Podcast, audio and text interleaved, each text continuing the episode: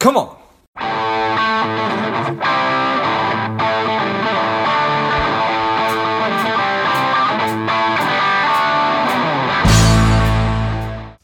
Welcome to Money Savage, a savage approach to personal finance. This is George Grumbles, and the time is right. Welcome today's guest, strong and powerful Natalie Taylor. Natalie, are you ready to do this?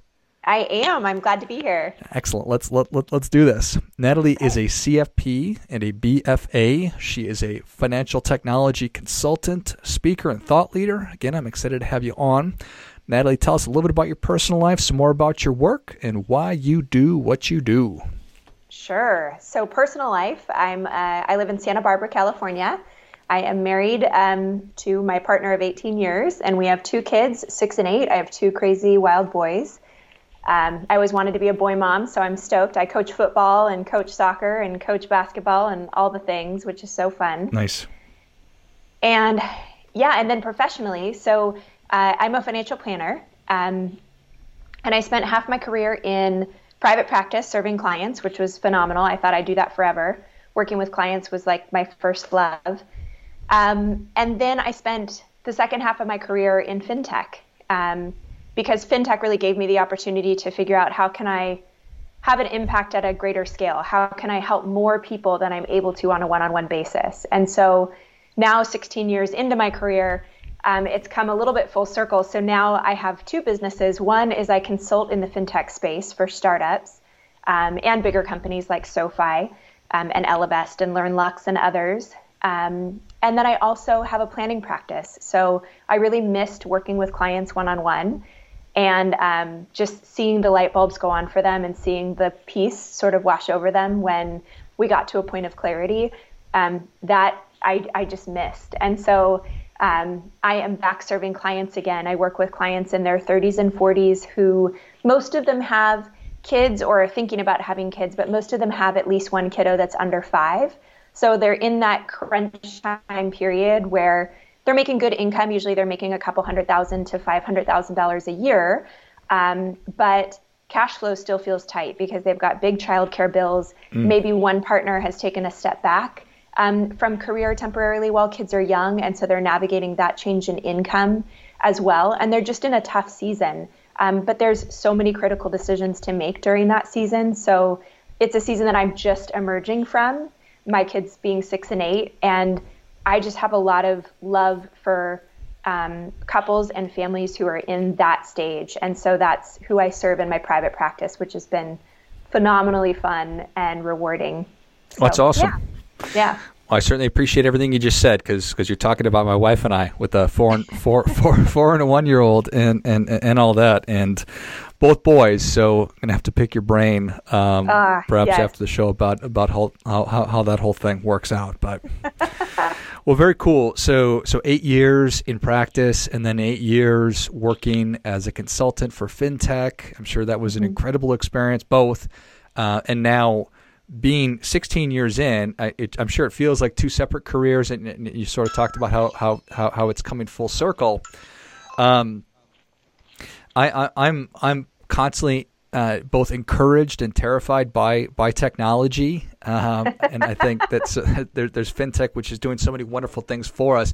How do you mm-hmm. think about bringing sort of bringing technology together and helping people sort of marshal all the available resources? Yeah, that's such a good question. So I, you know, I always previous to being in fintech was always like my husband's good with technology, I'm good with numbers. Like the technology is not my thing. But then I got into fintech and I worked for a fintech called LearnVest for um, five and a half years, and um, that excuse no longer served me um, in my work. And I realized the power um, and the impact that you could have through technology to be able to impact more people. And so then it became like a, an invaluable tool to figure out how do I combine human advice and human interaction with technology that can surround that experience, um, not only to improve the experience for the client or the end user, but also to bring price point down because financial planning, like true, real financial planning, and I'm not talking about like what you should do with your retirement account. That's investment planning. What I'm talking about is like financial planning, like how do we do our budget? And how do we afford the stuff that comes up, um, the house projects and the travel that we want to do, and how do we balance that with working towards retirement and college and paying our mortgage? And should we pay off our student loans or should we start saving in a 529 all of that kind of stuff do we have the right amount of life insurance? Do we have the right amount of disability insurance? What even is disability insurance? Right. Um, all of that stuff is the stuff of financial planning. And so for me technology um, helped me crack a nut that I feel like I've been able to crack, been been trying to crack my whole career, which is how do we get fiduciary level, meaningful, um, impactful financial planning advice into the hands of as many people as possible, and and for me, technology opened up an opportunity to do that in the fintech space. Um, so that's that's been really meaningful to me. And then on the private practice side my private practice is more like a traditional private practice in that um, it's mostly about the meetings that we're having together. And I do a bunch of calculations in the back end, but it's not a tech heavy experience for my clients um, because I don't have any tech that makes it meaningfully better for them um, that I have access to that I think is worth the lift and the cost, um, both time wise and money wise for both the client and me. And so a lot of that work is actually sort of low tech compared to all the work that I do in fintech, but there's so much value in it. So um, one of the things that I'm working on this year is figuring out can I roll out a hybrid approach to financial planning that helps to put the tools into the hands of clients so that they can start to do some of their own calculations and I can support them in a one to many sort of format to bring the price point down and provide accessibility to clients that wouldn't typically hire me, be able to hire me or afford me or make that choice. How could I continue to make um, the work that I do and the impact that I can have more accessible? So, um, so yeah, I'm just I've been I've been like constantly trying to solve that same problem for 16 years, and the time in private practice, the time in fintech, and now getting to be in both it's just more opportunities and more ways to solve that same problem. Yeah, well, I certainly appreciate all that. And, and, and, and everything you just said really resonates with me as well. I've um, long been bothered by by the the fees and the expenses and just the complexity of of, of, of the industry. It seems unnecessarily. Um, so the more that, that that we as an industry can do what you've just described is is is, is nothing but a good thing is it essentially just trying to close that behavior gap and and and to somehow empower and motivate people to to to do that work up front? It's it's about more than just the behavior gap. So the behavior gap is certainly part of it. Um, you know, somebody giving you a calorie counter doesn't, in and of itself, help you lose weight. Yeah. Um, and for me, it's a lot more about the being able to convey the um, not only the knowledge and the education, but the guidance and perspective that comes with having a meaningful framework to your finances. So for me in my private practice, I work with some clients on an ongoing basis because they know that they want the accountability and support and behavioral coaching over time. For others, and I would maybe put them in like the facilitated DIYer bucket, um, they're comfortable doing a lot on their own, which is phenomenal. You don't need to pay me to do things that you are comfortable doing on your own. Um, but if I can help with putting all of the pieces together into one picture and helping you have a framework and a perspective and some strategies to use to continue with your decision making process as you execute over time, then with those clients, I'll do like a one time engagement and we'll do three or four meetings together and walk through everything because I have probably to the detriment of my business, I have very much like a teach them to fish sort of mentality that if I can transfer um, some of the perspective and strategies and framework to a client, that that is a win. Um, for them to feel self-efficacious, for them to feel confident, for them to feel at peace, and for them to feel empowered, um, that they can move forward with or without me. That's where I need them to be. That's where I want them to be. Yeah, I certainly appreciate that, and I, I, I heard, um, I, I, suppose it's kind of an analogy that, and I, am going to totally butcher this, Natalie. So, so, so kind of bear with me that, that, that, that, that Buddhism is not trying to have people come and, and, and worship on a Sunday or just, just a weekly basis like other religions. It's trying to, for lack of a better term, well, I don't know if it's fix people, but really teach them to fish so that they're not having to be reliant on on that. I think that's a terrible metaphor analogy, but I think people kind of get it. Totally. Uh, but but yeah, and, and, and, and yeah, from a business standpoint, it's probably not not it's it's essentially the opposite of the AUM model where you're just making money off people whether you're talking to them ever again or not. Mm-hmm. But but it's certainly the right thing to do.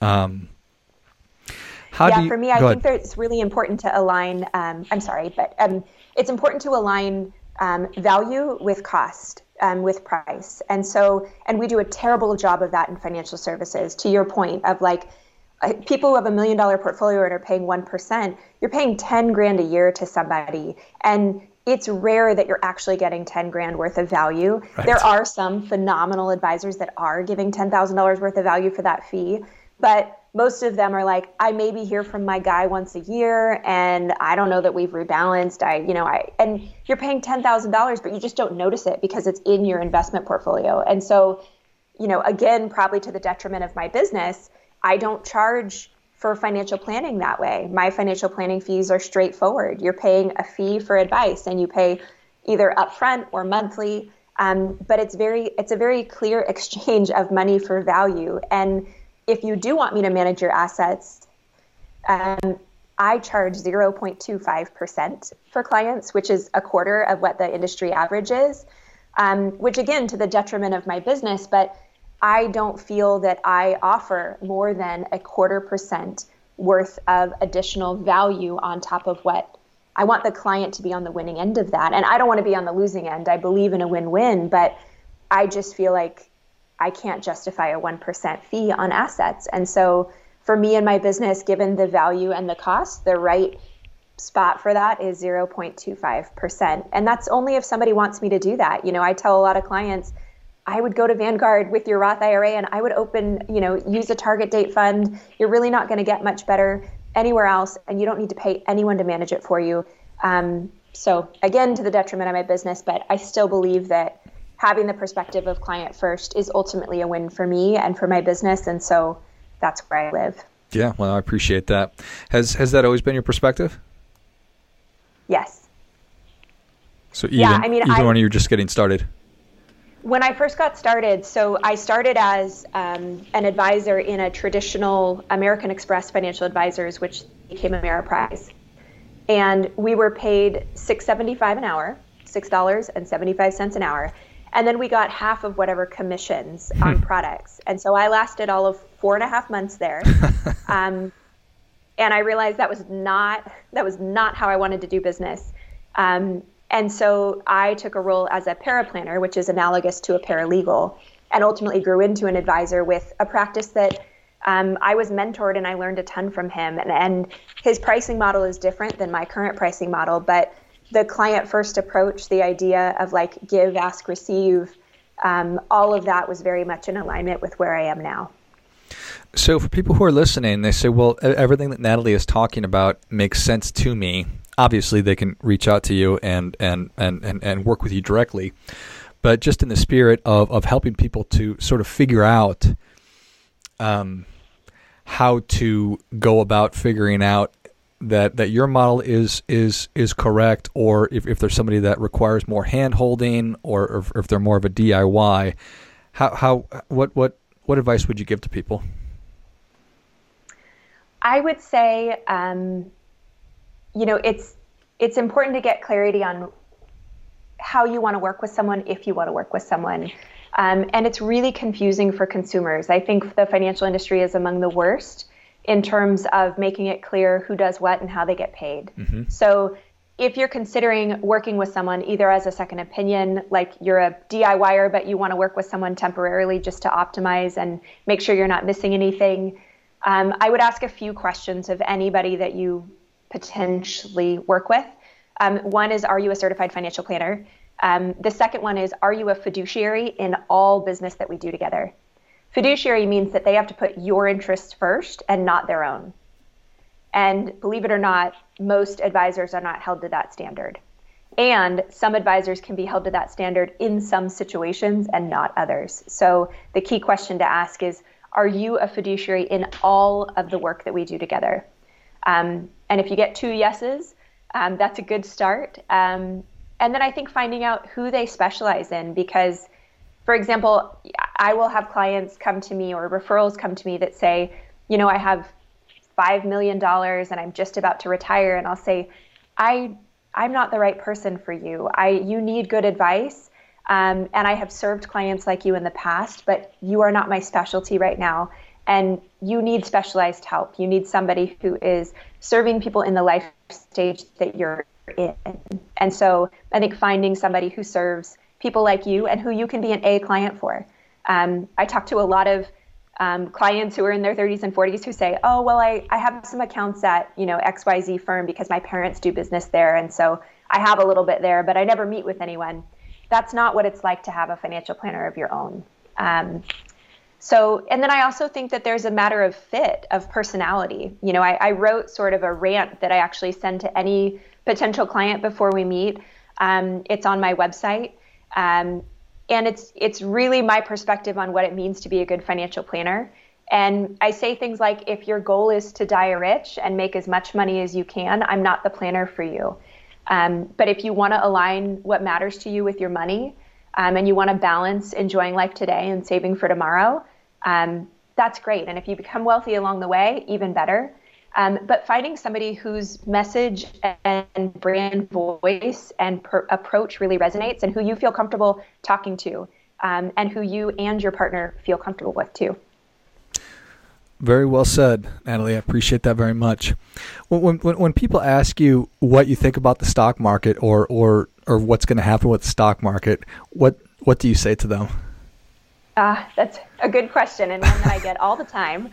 Um, I would say that the stock market over the long term is a tool to get you to where you want to go because most of us can't afford to save out of pocket for our goals. We need the growth of the market um, to get us to where we want to go. So you'd have to save in some cases 10 times as much to retire um, if you don't utilize the stock market versus if you do. So instead of saving a thousand a month, you got to save 10 grand a month, which is ridiculous right. um, to be able to retire someday. So the stock market is an important tool to use for long-term goals. Um, I'm not a day trader. I'm not a you know a stock picker. Um, I believe in having that most returns come from having a well-diversified, low-cost portfolio over time, um, and that has continued to be true. You know, I've managed assets since early 2005, and so I went through the Great Recession um, managing assets, um, and obviously what's happened in the COVID crisis. And the truth remains the truth, which is a well diversified low cost portfolio gives you the best chance at being successful over time. And, you know, for me, clients sometimes want me to say what's going to happen, you know, what, what policy changes are going to happen if Biden wins, you know, or, or whatever um, happens politically or in the market. And the best that we can expect to do is make great decisions with the information that we have available to us and be willing to adjust those decisions as more information becomes available. I always say that having long term goals like retirement for somebody who's in their 30s, you know, it's a long way away.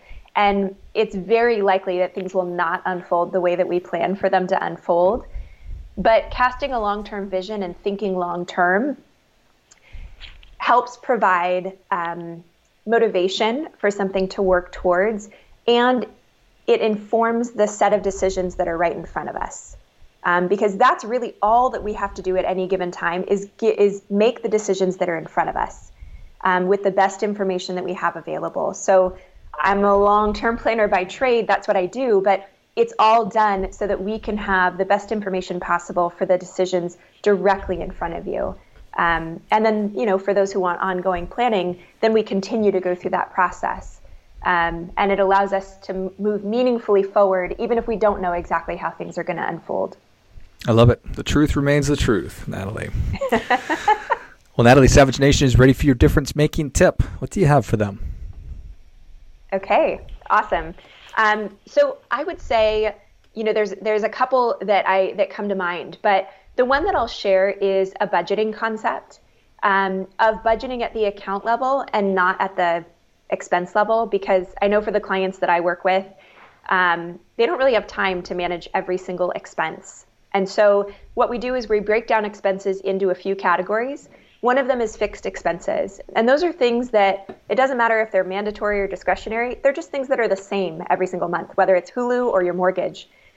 Have those all run through their own checking account. Have a checking account just dedicated to those fixed expenses and get all of that noise out of the checking account that you actually look at every day. Um, because there's nothing you can do to change it unless you decide to quit Hulu. But like in general, those things are all on autopilot. So um, and for my clients, you know, between childcare and mortgage and sometimes student loan payments, that might be 60 plus percent of their monthly budget.